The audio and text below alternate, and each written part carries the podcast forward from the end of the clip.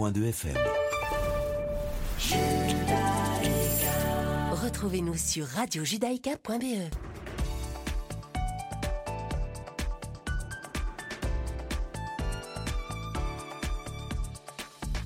Bonjour à toutes et bonjour à tous. Il est 17h sur Radio Judaïka. Bienvenue à vous si vous nous rejoignez. Je suis ravie de vous retrouver en ce lundi 24 janvier. Et tout de suite, le flash d'information de cet après-midi.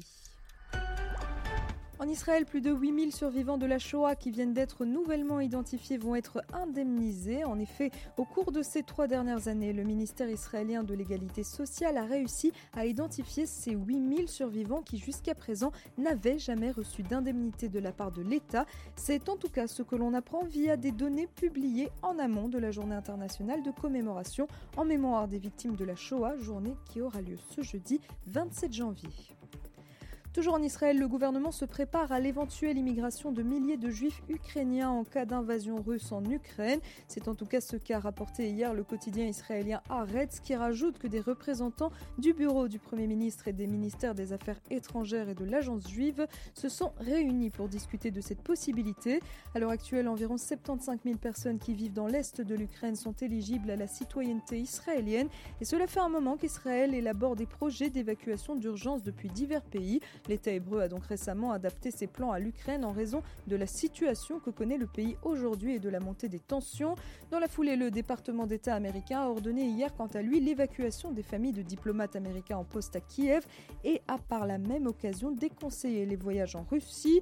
Tout cela intervient dans le sillage d'une concertation qui s'est ouverte à Bruxelles ce lundi entre les pays européens qui se sont jusque-là tenus à l'écart des négociations russo-américaines sur l'Ukraine.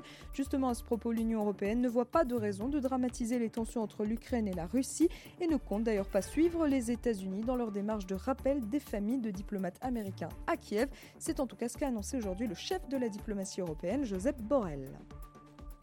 Direction les Émirats arabes unis, à présent, le pays a intercepté deux missiles balistiques qui visaient Abu Dhabi. C'est ce qu'a annoncé ce matin le ministère de la Défense émirati en attribuant cette attaque de missiles aux rebelles Houthis au Yémen. Dans un communiqué, le ministère a précisé que l'attaque n'avait pas fait de victimes et que les restes de missiles balistiques avaient été interceptés et détruits et qu'ils étaient tombés à différents endroits sur Abu Dhabi. De son côté, le porte-parole des Houthis, Mohamed Aboul Salam, a annoncé sur son compte Twitter qu'il s'apprêtait à donner des détails sur une opération militaire pour reprendre Enfin, en Belgique, au lendemain de la manifestation contre les mesures sanitaires qui a eu lieu à Bruxelles, on apprend que 228 personnes ont été arrêtées administrativement pour troubles à l'ordre public et 11 autres, dont 3 mineurs, ont été arrêtés judiciairement pour détention d'armes, rébellion face aux forces de l'ordre et dégradation. C'est la fin de ce flash, on se retrouve à 18h pour le grand journal de la rédaction et tout de suite vous retrouvez votre émission du lundi Cherchez l'erreur avec Isaac Franco et Richard Laube, c'est maintenant à tout à l'heure.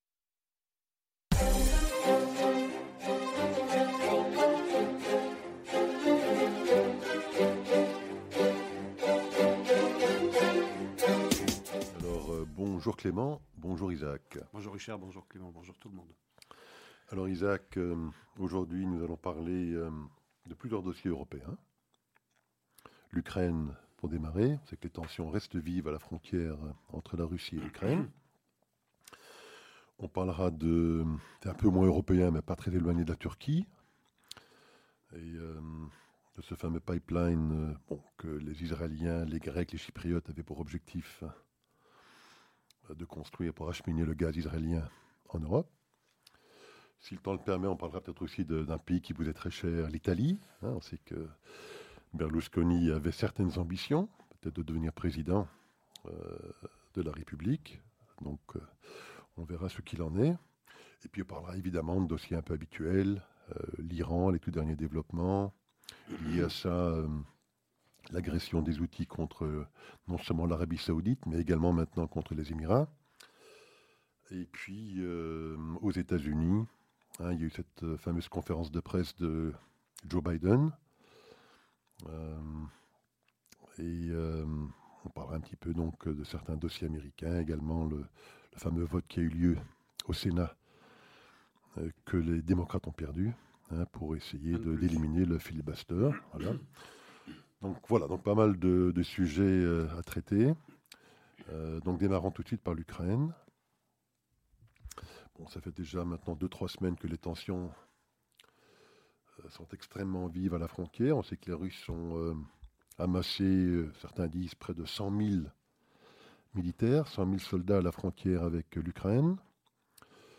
on sait que les Américains craignent une invasion éventuelle du pays par les Russes, qu'ils essayent de mobiliser les Européens pour avoir un front uni vis-à-vis de, la Russie, pour les dissuader en tout cas de mener une incursion ou une invasion.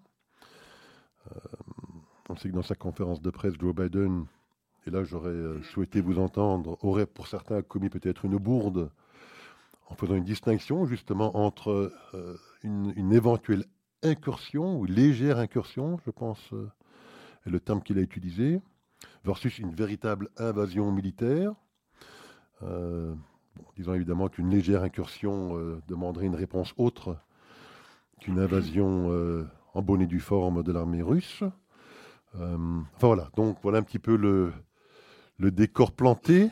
Alors Isaac, quels sont vos, commentaires sur le sujet? Une impression d'une crise qui est montée artificiellement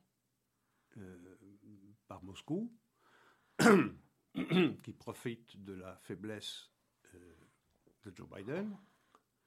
Euh, et puis, euh, du côté de Joe Biden, le sentiment, on a largement commenté la semaine dernière le bilan désastreux de sa première année de, de présidence, et que l'Ukraine pourrait être pour lui une manière de rebondir.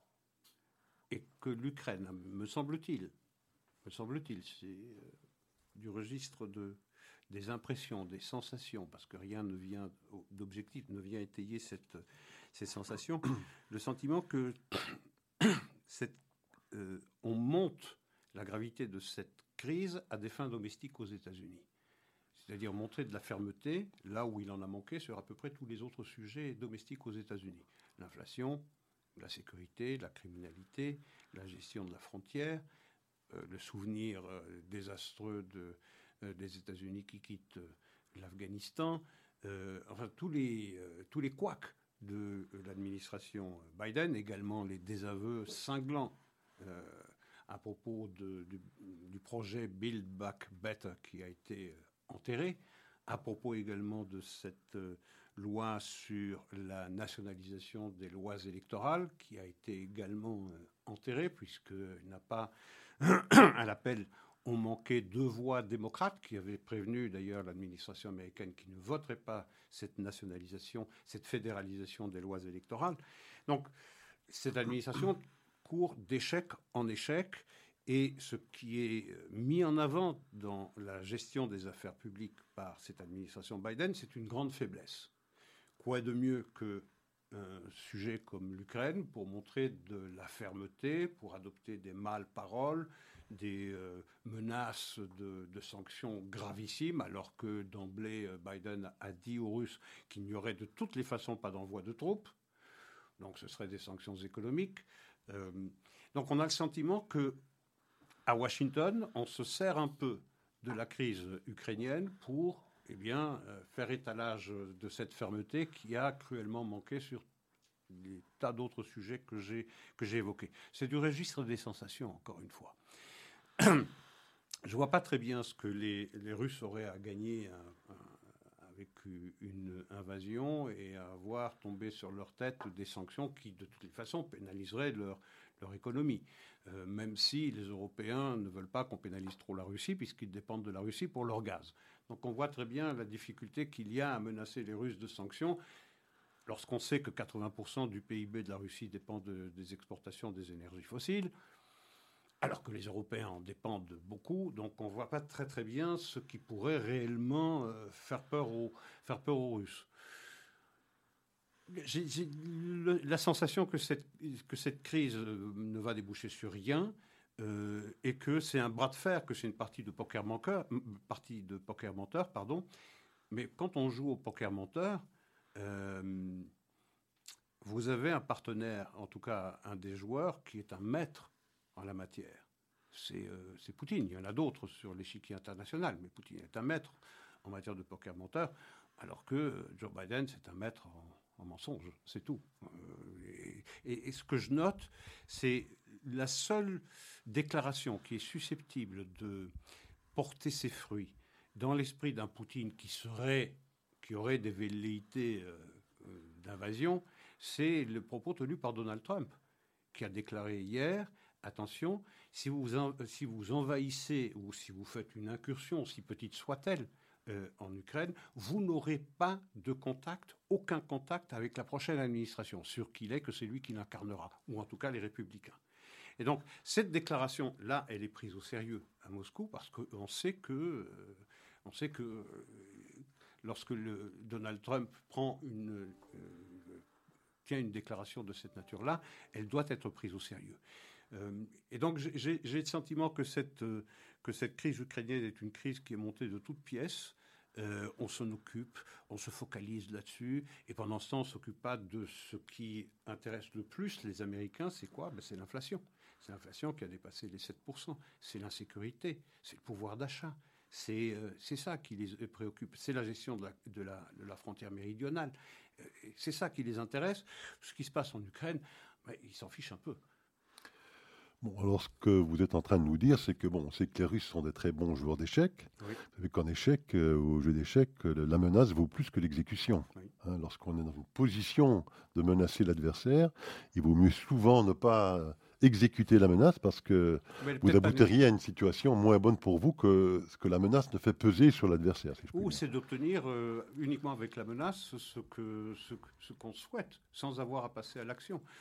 Je ne vois, je vois pas très bien ce que les Russes ont à gagner là-dessus, et puis ils ont un argument très fort. Quand ils disent euh, aux Occidentaux, vous ne pouvez pas intégrer euh, l'Ukraine dans euh, l'OTAN. D'abord parce que vous avez pris cet engagement il y a déjà quelques décennies par la bouche de James Baker lorsqu'il avait pris cet engagement avec euh, Edouard Shevardnadze. Euh, c'est comme si nous, eh bien, nous armions, nous donnions des armes offensives à Cuba, par exemple vous n'apprécieriez pas non plus mm. et vous nous, vous nous menaceriez euh, de la même manière. Donc je, pense que cette crise a plus une dimension domestique et là pour donner, pour, permettre peut-être à Joe Biden d'offrir à ses électeurs un visage plus euh, convaincant que celui qu'il a offert ces, ces 12 derniers mois. Mais alors dans sa conférence de presse, donc certains ont dit euh, qu'il avait commis une bourde, Hein, puisqu'il avait effectivement fait cette distinction, expliquant que bon, bah, si jamais le Russe devait faire une légère incursion, bon, euh, ça demanderait une réponse autre que s'il s'agissait d'une invasion militaire. Certains ont dit bon, bah, que finalement, en disant ça, qu'il euh, semblait inviter les Russes à réaliser cette légère incursion. Euh, qu'en est-il, pensez-vous Alors, écoutez, pour moi, je ne vois pas de différence entre une incursion et une invasion aussi petite soit-elle, l'incursion vaut invasion. De deux choses l'une. Soit les frontières sont inviolables, soit elles le sont, elles sont violables jusqu'à un certain point. Ça n'a pas de sens. C'est comme la théorie du carreau cassé, du premier carreau cassé. Vous ne pouvez pas accepter qu'un premier carreau soit cassé parce que du moment que vous l'acceptez, c'est la fameuse théorie de Rudy Giuliani, vous vous rappelez, lorsqu'il a réinstallé de la sécurité dans la ville de New York qui était véritablement dans un état désastreux avant qu'il n'en prenne la gestion vous devez envoyer un message qui est très fort. Vous ne pouvez pas permettre euh, de violer une frontière. Une frontière, c'est quelque chose de sacré. À partir du moment où vous la violez d'un kilomètre, c'est la même manière que vous l'avez violée de 1000 kilomètres. Donc ça, c'est une frontière est intangible. Pour moi, incursion, invasion, ça vaut, c'est le même sujet. Maintenant, je peux me tromper dans les largeurs, dans les grandes largeurs, mais j'ai du mal à imaginer, j'ai du mal à imaginer ce que les Russes ont à gagner avec une euh, avec une invasion ou une incursion, aussi petite soit-elle, pour qui déclencherait l'ire euh, des Occidentaux, de, l'ire des Américains, menacés qu'ils seraient euh, euh, également par la prochaine administration ne plus jamais avoir de contact avec eux. Je pense que ce que les Russes, par leur menace d'invasion, cherchent à faire passer, le message qu'ils cherchent à faire passer, c'est pas d'enrôlement, pas d'intégration de l'Ukraine et de la Géorgie par ailleurs dans euh, l'organisation du traité de l'Atlantique Nord. Alors vous parliez de la dépendance donc euh, de l'Europe vis-à-vis du gaz euh, russe, ce qui nous amène à un autre dossier gazier, celui lié à la Turquie. on sait que Israël a découvert beaucoup de gaz au large de ses côtes. Tamar et Léviathan. Beaucoup trop pour sa consommation interne. Et qu'il s'agit donc de trouver des débouchés à l'exportation. Euh, alors ils en ont trouvé quelques-uns dans leur région. Ils vendent du gaz à l'Égypte, ils en vendent à la Jordanie. Il y a même eu quelques rumeurs, bon, démenties depuis, selon lesquelles, de manière un peu détournée, indirecte, via la Syrie, via la Syrie, qu'ils verraient leur gaz être livré au Liban. Bon. Mais encore, euh, tout ça ne fait pas des marchés suffisants euh, pour pouvoir euh, exploiter la richesse de ces, de ces chantiers gaziers qui existent donc en Méditerranée. Et donc, l'un des, des, projets très ambitieux était d'acheminer ce gaz via Chypre, via la Grèce et via l'Italie d'ailleurs, sur le marché européen, pour réduire cette dépendance vis-à-vis de la Russie les volumes dont on parlait euh, auraient permis peut-être à l'Europe euh, de se fournir environ 10% de ses besoins en gaz. C'est considérable. C'est considérable, via euh, ce pipeline qui serait à construire. Évidemment, les Turcs voyaient ça d'un très mauvais œil, puisque, bon, on sait qu'ils sont toujours les ennemis de la Grèce et de la Chypre grecque également. Donc, ils n'ont eu de cesse d'essayer de troubler ces objectifs-là. On en a parlé abondamment déjà dans cette émission. Euh, mais on apprend maintenant que les États-Unis euh, ont déclaré ne plus soutenir ce projet. Le projet donc de EastMed, hein, donc ce pipeline de la Méditerranée de l'Est. Euh, donc portant un coup sévère, j'imagine, à cette ambition. Et donc les Turcs en ont évidemment tout de suite profité pour inviter les Israéliens à faire passer leur pipeline par la Turquie, ce qui objectivement euh, à la fois financièrement et techniquement beaucoup plus simple, Isaac. Beaucoup plus simple, oui, mais politiquement désastreux. Vous imaginez donner à Erdogan la possibilité de d'ouvrir et de fermer le robinet au gré des euh, euh, au gré des relations entre Israël et, la Turquie. Et on a vu combien celles-ci sont dépendent des humeurs de, de Erdogan. Ça fait à peu près euh, dix ans depuis le Mavi Marmara en 2010 que les relations entre Israël et la Turquie sont particulièrement euh, euh, mauvaises, même s'il y a quelques éléments qui laissent penser qu'on va vers une amélioration. Mais ça profiterait à qui cette amélioration? Essentiellement, essentiellement aux Turcs si Washington voulait faire un cadeau aux Turcs, il ne se serait pas mis, pris mieux que cela. Parce que dire qu'ils font un pas de côté sur euh, le euh, sur Ismed, sur le pipeline Ismed, qui aurait donc acheminé ce, gaz euh, vers Chypre, puis la Grèce et puis l'Italie, ben ça laisse plus qu'une seule route d'évacuation, c'est celle qui passe par la Turquie, dont, donc donner un pouvoir exorbitant à Erdogan, dont on sait qu'il est un antisémite trabique, un antisioniste qui a promis de libérer Jérusalem, qui a dit d'Israël que c'était un État d'apartheid et un État terroriste. Rien moins que ça. Donc, alors, c'est vrai que même aux États-Unis, et alors quelles sont les raisons invoquées par les États-Unis? D'abord son coût, on parle de 6 000 milliards de dollars, sa difficulté technique, qui est extrêmement grande, c'est vrai aussi, mais c'est au nom de la transition euh, énergétique que désormais les Américains se retirent de tout investissement euh, lié aux énergies, euh, aux énergies fossiles et que désormais il fallait investir dans les nouvelles, dans les énergies de remplacement.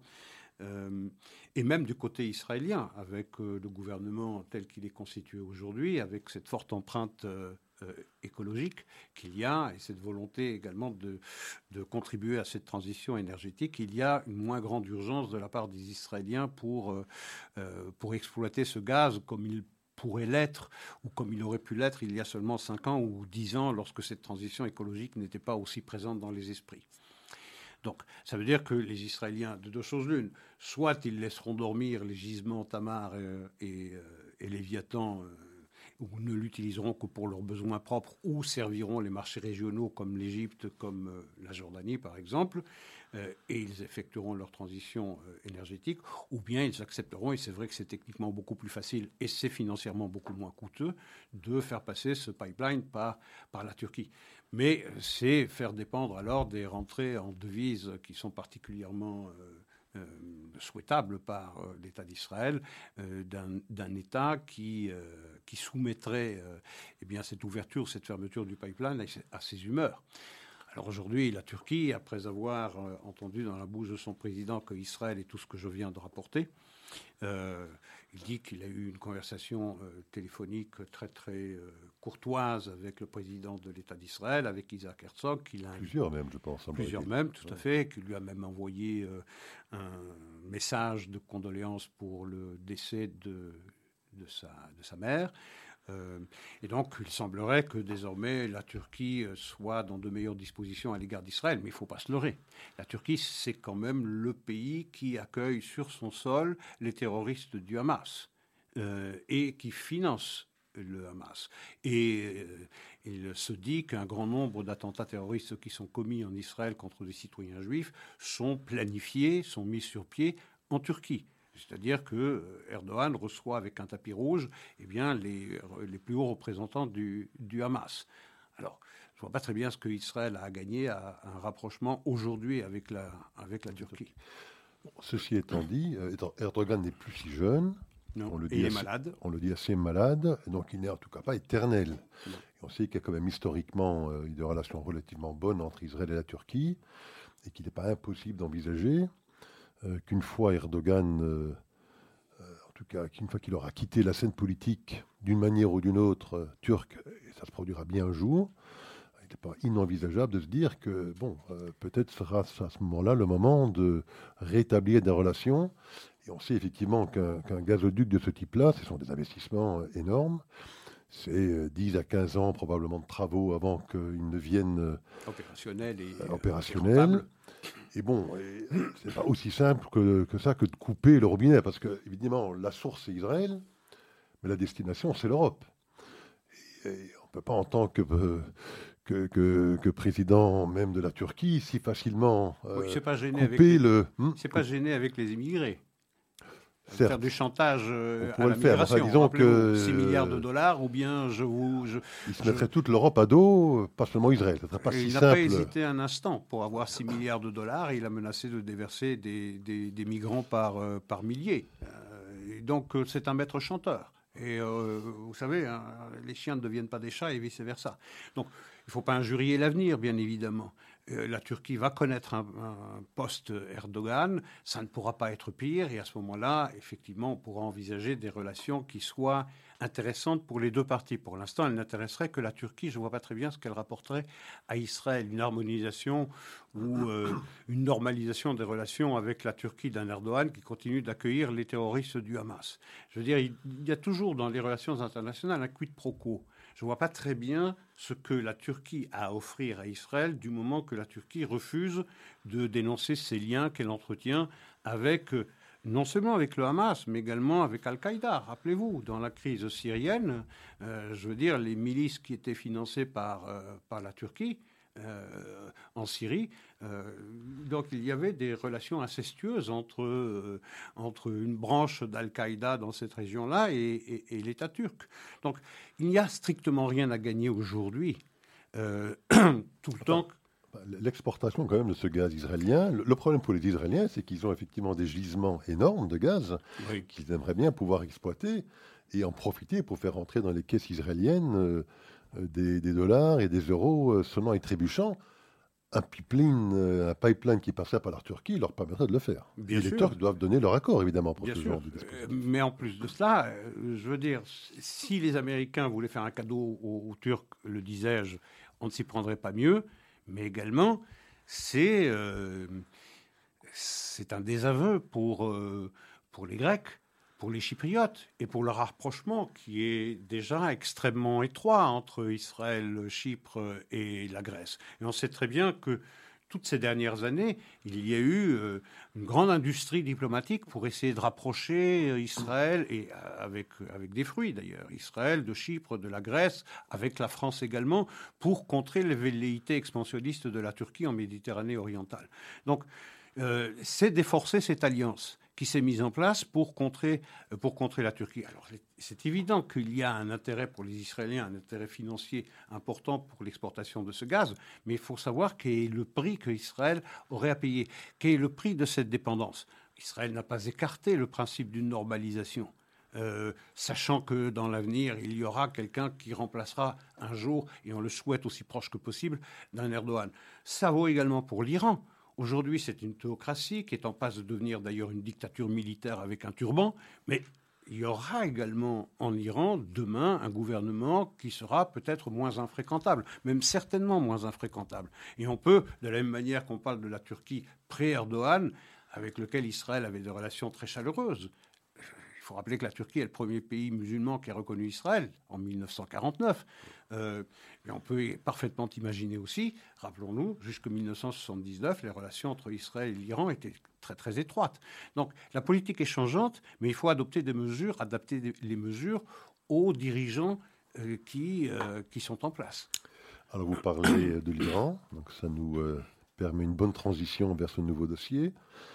Bon, on sait que ces négociations continuent de se dérouler à Vienne euh, pour euh, tenter euh, de renouer, si je puis dire, ce fameux accord qui a été signé en 2015, le G, ou le JCPOA. bon, je ne sais pas s'il a filtré beaucoup d'informations très nouvelles. C'est un peu toujours les mêmes types de, de retours qu'on obtient. On est à quelques semaines. Oui, on ne sait jamais que d'ailleurs quand est-ce qu'on sera aux dernières semaines. Oui, ça fait des mois et des mois qu'on a à quelques semaines. pour aboutir, sinon bah, les négociations devront s'arrêter. Euh, c'est ce que nous disent les Européens, les Américains. Bon, euh, je ne sais pas s'il y a eu de grands progrès de réaliser. En tout cas, ce qu'on sait, c'est qu'entre-temps, pendant que ces négociations se déroulent, les outils, eux, euh, avec bien évidemment le support financier, militaire, logistique de l'Iran, et j'imagine aussi politique. Hein. il ne se permettrait pas, j'imagine, euh, ben, effectivement, donc de d'attaquer avec des drones l'Arabie Saoudite et maintenant également, et c'est ça la nouveauté dans le dispositif, les Émirats.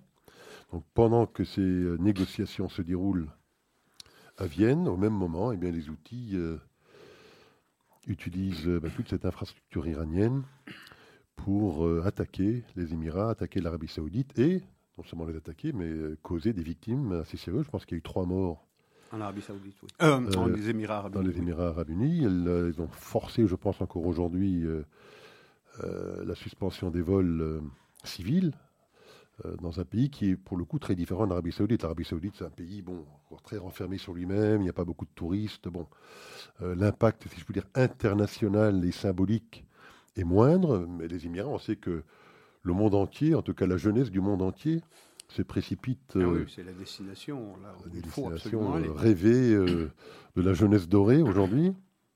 Donc voilà, ça a une valeur symbolique, je pense, nettement plus forte que seulement l'Arabie saoudite. Les outils frappent les Émiratis dans leur transition économique, parce que les Émiratis ont parfaitement compris que le, le, gaz, le pétrole, tout ça aura une fin bientôt. Il faut se tourner vers, vers l'avenir vers de nouvelles sources de revenus et le tourisme est une source importante. L'image des Émirats arabes unis en dépend. Et également, il y a euh, de gros efforts qui ont été faits pour euh, harmoniser la relation entre musulmans, entre juifs et chrétiens. Donc les Émirats arabes unis, c'est, si vous voulez, une oasis au milieu, des, euh, au milieu dans, dans, cette région. donc attaquer les Émirats arabes unis, ça n'est pas neutre du tout. Ce sont les outils, les c'est le bras armé de l'Iran, à l'évidence. C'est la politique iranienne de ne pas attaquer directement pour pouvoir dire c'est pas nous, c'est euh, euh, c'est un proxy, le Hezbollah, ou bien les, les milices populaires irakiennes, ou bien ici les, Houthis. Songez à une chose seulement, c'est qu'une des premières mesures qu'a prise Joe Biden lorsqu'il est arrivé aux affaires, c'est de retirer les Houthis de la liste des organisations terroristes. C'est quand même ahurissant. On attaque un allié privilégié des États-Unis, deux alliés privilégiés des États-Unis, l'Arabie saoudite, les Émirats arabes unis, par ces outils, et on n'a toujours pas remis, on a été jusqu'à la menace de les réinscrire sur la liste des organisations terroristes, à la place des outils, je tremble. Mais je veux dire, c'est la première chose qu'il faut faire. Si on veut envoyer un message, et ce message, il est entendu loud and clear par Poutine, par les Iraniens, par les Turcs, qu'est-ce qu'on a à craindre d'une administration qui n'est pas fichue lorsqu'on s'attaque à ses alliés privilégiés au Proche et Moyen-Orient, de réinscrire l'agresseur sur la liste des organisations terroristes sur laquelle il figurait jusqu'il y a seulement un an. Donc, c'est ça qui est absolument incohérent. est, désastreux. Et encore une fois, ce message de faiblesse et d'incohérence des Américains, elle est reçu. Et c'est là-dessus que joue, que table euh, un, Poutine pour obtenir cette assurance qu'ils exigent des Occidentaux que l'Ukraine et que la Géorgie ne seront pas, ne seront pas intégrés dans l'OTAN. Maintenant, pour revenir sur le JCPOA un instant, il y a eu une peut-être il y a eu euh, une nouveauté qui, semble-t-il, aurait été écartée par les Iraniens, c'est que les Russes ont proposé, en connaissance de cause des Américains, un accord intérimaire aux Iraniens. Un accord intérimaire qui était vraiment servi sur un plateau d'argent aux Iraniens. Et qui consistait en quoi Cet accord intérimaire, c'est vous ne pouvez pas euh, enrichir l'uranium que vous avez déjà enrichi jusqu'à un degré de 60%, vous ne pourrez pas aller au-delà, mais vous, euh, mais vous ne pouvez pas enrichir euh, à 90%, c'est-à-dire euh, à l'enrichissement au degré d'utilisation pour la fabrication d'une bombe. Et ce que vous avez enrichi, vous le transférez à la Russie et vous euh, gelez vos centrifugeuses que par ailleurs vous gardez. Vous n'avez pas besoin de les détruire, vous n'avez pas besoin de les centrifugeuses de nouvelle génération. De nouvelle génération jusqu'à la sixième génération, vous pouvez les garder, pas besoin de les démanteler, pas besoin de les, euh, de les mettre hors d'usage. C'est-à-dire que cet accord intérimaire ne fait que geler l'avancée du programme nucléaire iranien, mais n'insulte pas du, du tout l'avenir. Parce qu'une des provisions, une des exigences iraniennes qui est faite aux États-Unis, c'est la suivante, c'est une promesse des Américains que jamais aucun président à l'avenir ne réinstaurera les euh, sanctions qu'avait instaurées en 2018 le président Trump. Or, aucun président américain ne peut prendre un engagement de cette nature qui engagerait euh, ses successeurs, à l'évidence. Alors, quel est le truc qui est trouvé par les Russes? C'est de dire, aussitôt qu'un président américain à l'avenir reviendrait Euh, ou réinstallerait des sanctions, eh bien, on renverrait l'uranium enrichi que nous avons à notre garde, on le renverrait au, bénéfice de l'Iran. Eh bien, il semblerait que cet accord intérimaire qui a été proposé aux Iraniens avec l'accord des Américains aurait été refusé, j'utilise le conditionnel bien évidemment, aurait été refusé par l'Iran. Donc on voit ici, il y a des otages américains en Iran. Il y a l'Iran qui agresse des alliés des États-Unis. On vient d'en parler, les Émirats arabes unis et l'Arabie saoudite, et les Houthis d'ailleurs menacent également Israël. Euh, euh, et, on continue de discuter avec un régime incarné par un tueur de masse comme Ibrahim Raisi. Oui, cette histoire des outils est d'autant plus incompréhensible qu'on sait qu'ils sont en train de répliquer exactement la même stratégie que celle qu'ils ont utilisée au Liban avec le Hezbollah. Exactement. La même stratégie, les mêmes acteurs, et euh, ils sont en train de tomber dans, le même panneau, malheureusement. C'est excessivement difficile à comprendre pourquoi ils n'ouvrent pas les yeux, les Américains. Oui, la première chose à faire, envoyer un message, vous, réinscrire les outils sur la liste d'organisations terroristes, ce serait déjà. Ça paraîtrait tellement évident et simple à comprendre. On ne fait qu'en parler. Ok, Isaac, il est 17h33. On a un petit peu dépassé la mi-session mi et donc euh, c'est le moment euh, que tout le monde attend. Tous nos auditeurs, c'est-à-dire qu'ils nous écoutent avant et après. Euh, oui, bon. malgré eux, si je puis dire, mais ils sont surtout là parce qu'ils veulent l'intermède musical de, Clément. De notre ami Clément Vill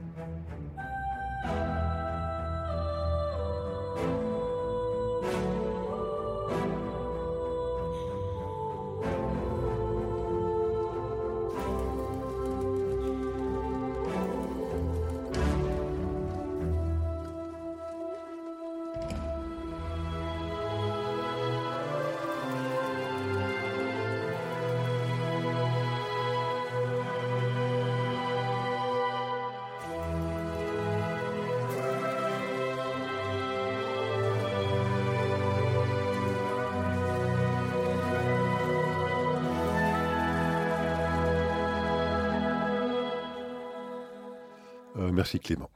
Ennio Morricone. Ennio Morricone, tout à fait. Le bon, la brute et le truand. Hein. Alors Isaac, euh, on parlait donc des États-Unis, de notre incompréhension euh, euh, pour ce qui concerne cette politique étrangère de l'administration Biden. Au domestique, c'est pas mieux. Et au niveau domestique, euh, ça n'est pas très glorieux non plus.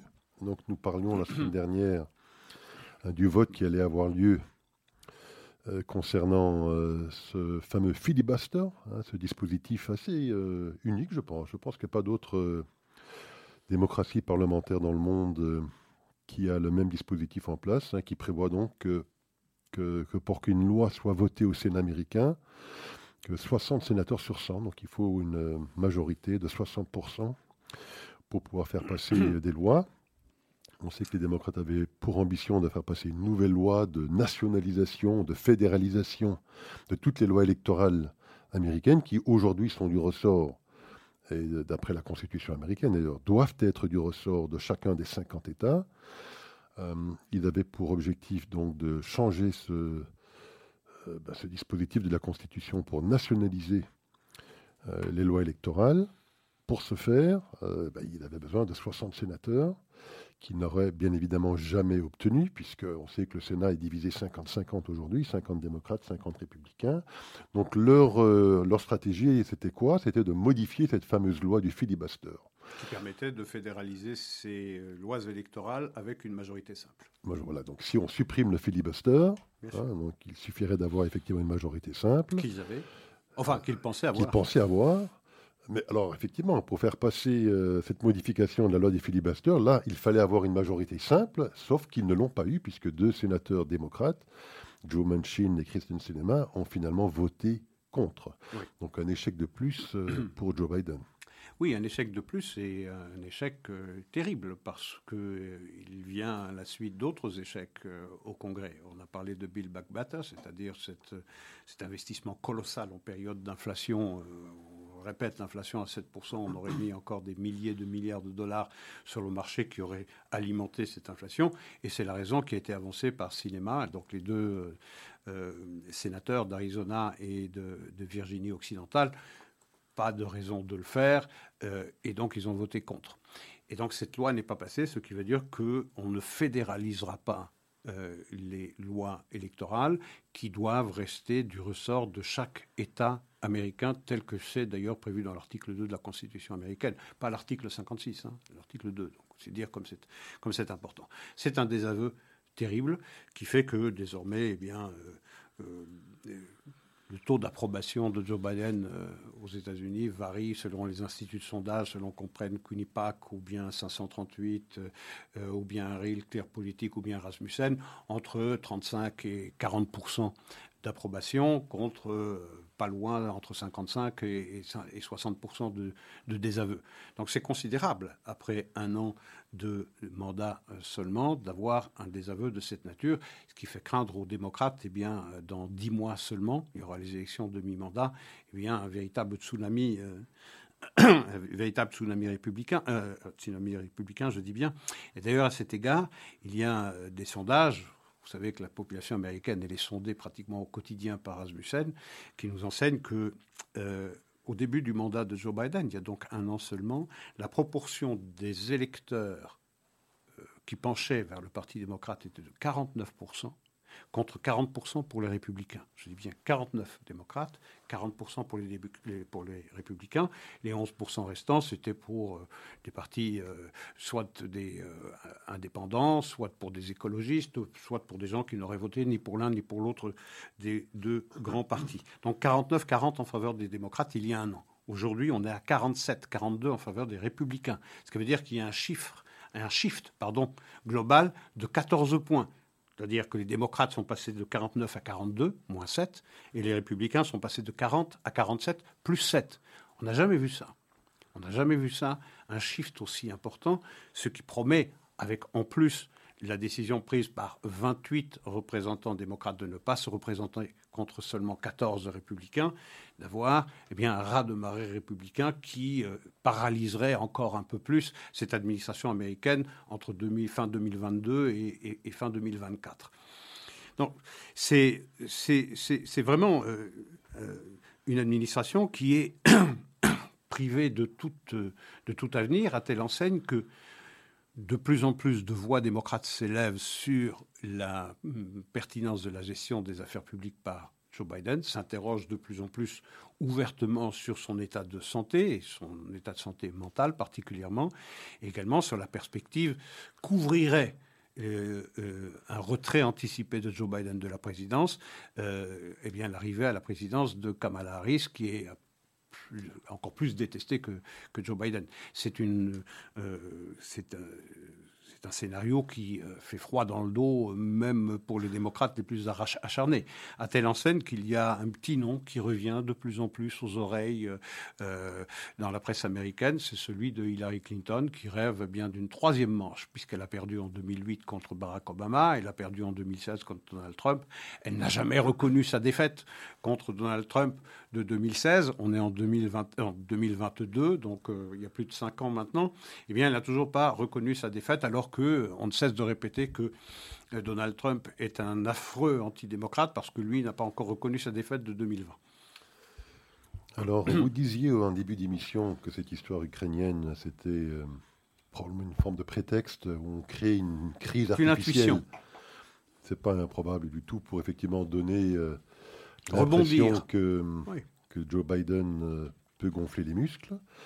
Je pense qu'avec cette histoire, euh, pourquoi est-ce que je mentionne ça? Parce que, effectivement, euh, les élections de 2022 s'annoncent extrêmement difficiles pour les démocrates, donc ils sont obligés, effectivement, d'essayer de, trouver des, des contre-feux. L'Ukraine s'en est un.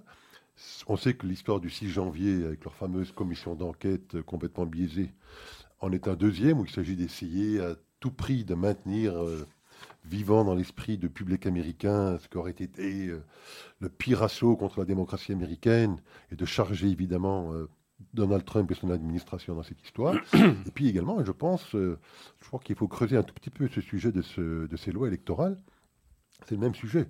Il s'agit d'essayer de faire croire au peuple américain que la démocratie américaine est mortellement en danger si on laissait les républicains modifier certaines des lois électorales comme ils le font dans certains États républicains aujourd'hui. Hein, ils sont en train, dans le discours hein, qu'a fait Joe Biden, et puis je, vous cède la parole sur le sujet, mais Joe Biden a fait un discours très euh, vindicatif sur le sujet. En Géorgie, prenant l'exemple de la Géorgie comme un parfait exemple d'un État où, semblerait-il, d'après lui, les républicains seraient en train de faire du vote suppression, donc ils seraient en train de passer des lois qui rendraient... Euh, euh, bah, le vote beaucoup plus difficile pour les minorités essentiellement noires, peut-être latino également. Il a utilisé ce terme très infamant de Jim Crow, hein, qui était les lois, les, lois, ségrégationnistes raciales du 19e siècle qui rendaient effectivement le vote quasiment impossible mhm. pour les Noirs américains. rappelons qu'après la guerre de sécession, lorsque l'esclavage a été aboli, eh bien, certains États du sud des États-Unis, par exemple, prenons la Caroline du Sud, 80% de la population était noire. Euh, donc il s'agissait effectivement d'empêcher les Noirs d'obtenir le pouvoir. Et ils ont donc passé des lois où il fallait obligatoirement être capable de lire et d'écrire, de connaître l'histoire américaine pour voter ce que 95% ou 99% des Noirs de l'époque étaient bien évidemment incapables de faire. Donc il s'agissait de ça lors de l'époque de Jim Crow, enfin de l'époque des lois dites de Jim Crow.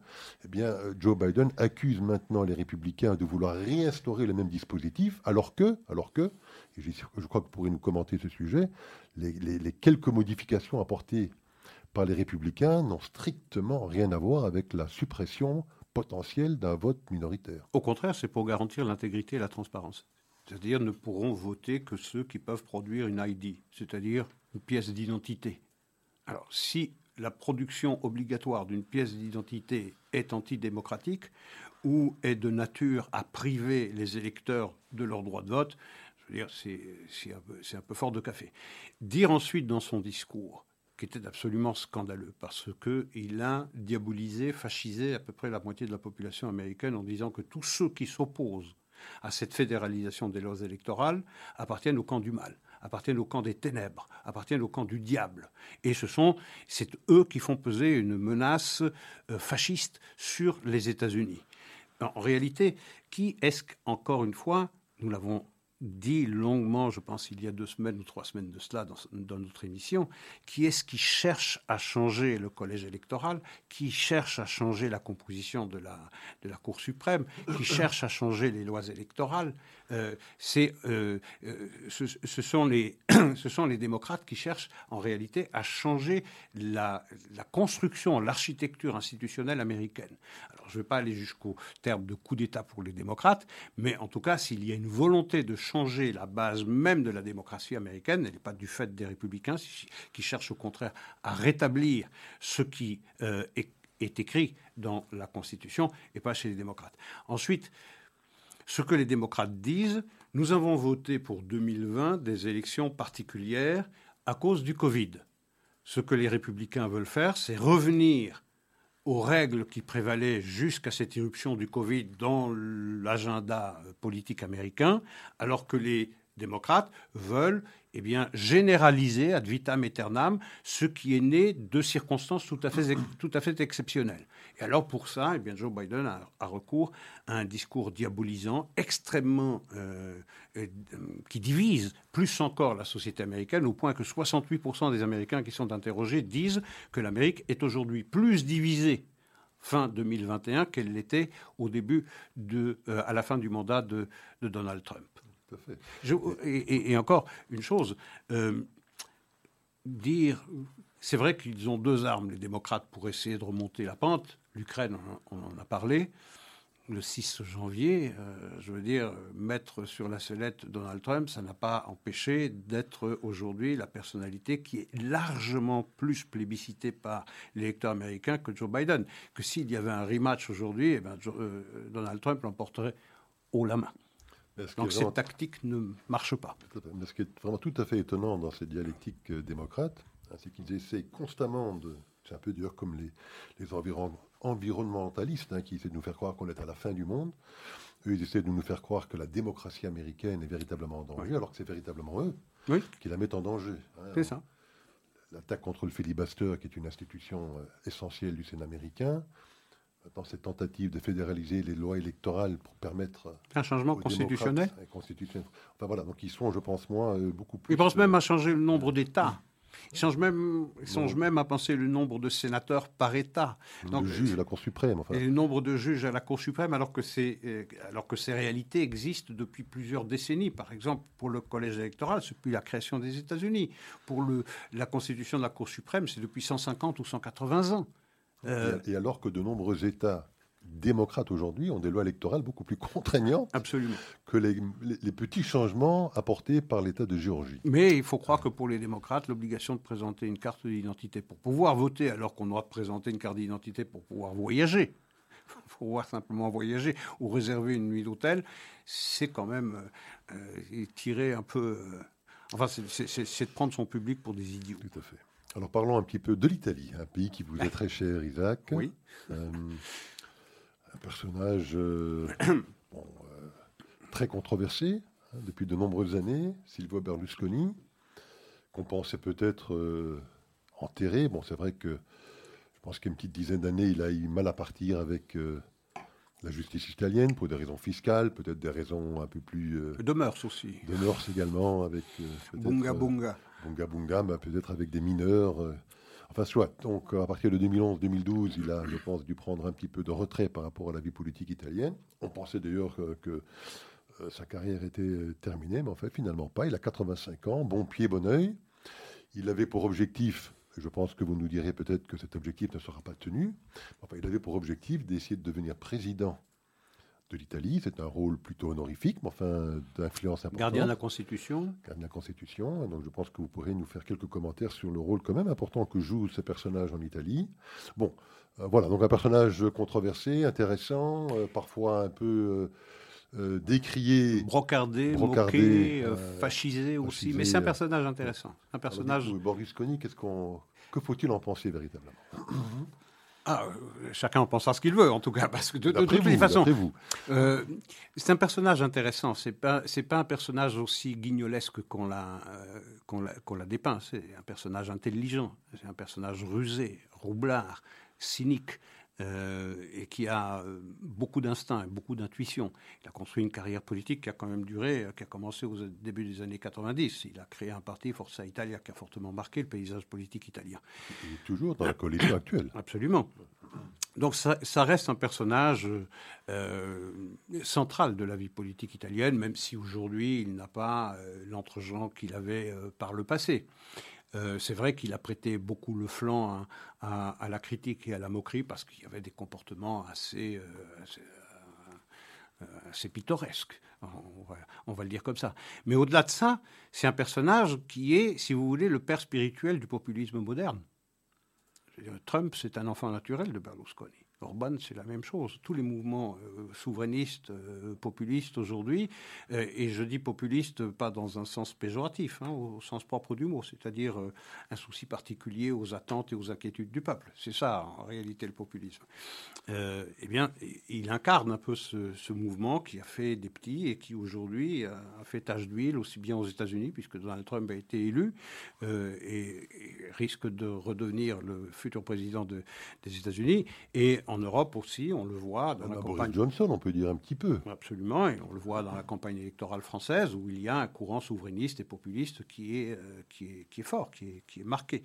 Donc c'est un personnage intéressant qui euh, pensait euh, eh bien tirer de sa révérence après avoir incarné la figure la plus haute dans, dans le paysage politique italien, c'est-à-dire la présidence de la République. Il faut savoir que la présidence, le président de la République italienne n'est pas élu au suffrage universel, c'est le Parlement qui euh, les lit, qui le désigne plutôt, et tous les personnages, toutes les personnes qui ont incarné la présidence de la République italienne, incarné cette image de père de la nation, même grand-père de la nation, comme vous me le euh, disiez avant le début de notre émission. Effectivement, c'est une figure très rassembleuse dans laquelle euh, eh bien, tous les Italiens du nord, du sud, de l'est ou de l'ouest, qu'ils soient de droite, du centre ou de gauche, eh bien, se reconnaissaient parce que quelles que soient les couleurs politiques qu'ils avaient avant d'incarner la figure présidentielle, eh bien, ils se mettaient après au-dessus de la mêlée et ils le faisaient avec un talent consommé. Me vient à l'esprit des présidents comme Pertini, Cossiga, Mattarella, Napolitano. Tout ça sont des gens qui ont vraiment incarné une image euh, d'une Italie euh, unie. Euh, et cette union, elle se, elle se retrouvait dans, le dans, dans, dans l'image du président de la République. Une forme de bienveillance. Euh. Oui, une bienveillance et une italianité assumée, mais tranquille, euh, bienveillante, c'est vraiment le mot. Berlusconi répond assez peu à cette image-là. Il aurait eu beaucoup, beaucoup de mal à se départir de, de, de, l'image qu'on lui a mis et qu'il a contribué d'ailleurs à construire. Euh, et donc, il aurait eu beaucoup de mal à se, à se hisser à la hauteur de ses prédécesseurs. Et d'ailleurs, hier, j'écoutais la télévision italienne, il, a, il a fait un pas de côté et euh, il a évité le ridicule de cette, de cette candidature ne laissant dans la, course que eh bien l'actuel président du Conseil, c'est-à-dire Premier ministre. En Italie, on ne dit pas Premier ministre, on dit président du Conseil, euh, qui est Mario Draghi, l'ancien président de la Banque Centrale Européenne, qui est le seul candidat, vraisemblablement à cette heure-ci, le Parlement l'aura désigné à la fonction suprême italienne. Mais ça laisse un vide euh, terrible au poste de Premier ministre. Or, on sait que la figure de président, eh bien, c'est une figure honorifique, même s'il est le gardien de la Constitution, et lorsqu'il s'agit de calmer les humeurs dans la vie politique italienne, le président a toujours joué un rôle significatif, significatif d'apaisement. Euh, euh, mais euh, privé de Mario Draghi au Premier ministre, au poste de Premier ministre, il faudra en trouver un. Or, Mario Draghi, on n'a fait qu'un seul moule et puis on a cassé le moule. Ce qui veut dire qu'une fois qu'il devient président, il ne peut pas incarner euh, le poste, il peut pas incarner euh, la présidence du Conseil en même temps, puisque la loi l'interdit en Italie. On ne peut pas être à la fois président et, président du Conseil. Et donc, il faudra trouver euh, dans le paysage politique italien quelqu'un qui est l'entre-gens et le respect qu'a pu inspirer Mario Draghi, non seulement en Italie, son efficacité, il a entamé des réformes qui sont très très significatives et qui commencent à porter euh, leurs fruits, mais également à l'étranger, au point que euh, eh bien, euh, les Allemands avaient acquiescé à l'idée d'avoir à la tête de la BCE, qui est un peu le gardien du temple allemand, un Italien. et donc, avoir Mario Draghi à la présidence italienne est certes une bonne chose, même s'il a une image moins bienveillante que ses prédécesseurs. Il a un visage plus fermé, je dirais plus borgiaque. Euh, euh, mais il faudra trouver un personnage qui permette à la politique italienne d'éviter des élections anticipées. Oui, j'allais dire, il n'est pas euh, un peu comme Berlusconi, l'image parfaite, bonhomme, bienveillant, du grand-père, ah, non, non. dans laquelle tout le monde peut se retrouver en Italie. Il est d'un ascétisme, d'une sévérité terrible. Très bien, il nous reste peu de temps, Isaac. Je sais qu'il y a un sujet qui, qui vous intéresse beaucoup, en tout cas dont vous voulez nous parler, celui, je pense, d'un rapport qui est sorti oui. concernant des financements de l'Union européenne en zone C, de l'ordre, je pense, d'un demi-milliard d'euros. Un demi-milliard de dollars. En plus sur ce rapport. Oui, c'est un rapport qui est sorti en Israël et qui montre que l'Union européenne a financé ou finance à concurrence d'un demi-milliard de dollars, 500 millions de dollars, eh cette entreprise euh, palestinienne de euh, créer des faits sur le terrain, c'est-à-dire de, euh, financer des constructions illégales, euh, de, créer des faits sur le terrain pour le nombre de, superficies sur lesquelles ils peuvent revendiquer une propriété. Et j'ai ici quelques chiffres qui montrent combien cette stratégie commence à porter ses fruits pour les Palestiniens. Figurez-vous que entre 2019 et 2021, il y a, il y a eu 5000 97 nouvelles constructions illégales en zone C de la Judée-Samarie. Or, il faut savoir que la zone C, depuis les accords d'Oslo, c'est une souveraineté civile et militaire exclusivement israélienne. Et euh, ces accords d'Oslo ne prévoient pas d'interdiction de la construction euh, euh, construction israélienne. Eh bien, entre 2019 et 2021, il y a eu un peu plus que 5000 nouvelles constructions illégales financées par l'Union européenne. Et aujourd'hui, il y a plus de 72 000 constructions illégales dans la zone C de Judée-Samarie. Et en termes de dunam, c'est-à-dire de superficie, en 2000, entre 2019 et 2021, il y a eu 7125 dunams supplémentaires qui ont été palestinisés. Et aujourd'hui, il y a plus de 93 000 dunams qui sont, en fait, dans les faits, palestinisés, je le répète, en zone C. Très bien, alors il nous reste peut-être deux petites minutes pour un coup de cœur et un coup de gueule. Moi, mon coup de cœur, qui est aussi d'ailleurs un coup de gueule, c'est pour euh, l'ancien euh, Chief Justice, donc l'ancien, euh, comment dit-on en français, le Chief Justice, le, président de la Cour suprême? De l'Afrique du Sud. Oui, Mogeng, Mogong. Oui, Mogoeng, Mogoeng, pas simple à prononcer, un personnage très attachant, qui avait eu l'audace, je crois en 2019, dans le cadre d'une conférence organisée par le Jerusalem Post, de critiquer son gouvernement pour euh, ses positions euh, anti radicalement anti-israéliennes. Et il avait déclaré son amour. C'est un chrétien, je crois, assez dévot, euh, qui bon, a un amour tout particulier pour l'État d'Israël. Il avait déjà été condamné pour ses propos, condamné à devoir s'excuser. Il avait fait appel, il a perdu son appel, et encore une fois, une cour de justice sud-africaine lui donne dix jours. Lui donne dix jours pour formuler des excuses pour avoir. Euh, pour avoir dit son amour d'Israël en tant que chrétien. Jacques, un petit coup de cœur. oui, un petit coup de cœur et de gueule en même temps. D'abord, ça commence par un coup de gueule contre euh, Hillel Neuer, le patron de UN Watch, qui est une organisation, une ONG qui surveille, euh, euh, qui surveille un peu l'hostilité, qui dénonce l'hostilité anti-israélienne dans tous les forums internationaux. Eh bien, Facebook l'a privé dans un premier temps d'accès au réseau. Et puis, il y a eu une pétition qui a été signée par des dizaines de milliers de personnes. Et finalement, Facebook l'a rétabli dans son droit à communiquer. Et ce qu'on faisait comme reproche à Hillel Neuer, c'est d'avoir, via un post sur Facebook, interrogé, euh, euh, Ben Jerry, c'est-à-dire le fabricant de glace. Est-ce que Ben Jerry va boycotter les talibans? Ça lui a valu eh bien, cette mesure de rétorsion par Facebook sur laquelle Facebook est finalement revenu. Très bien. Écoutez, Isaac, je pense que ce sera le mot de la fin pour cette semaine. À la semaine prochaine. Au revoir. Bonsoir.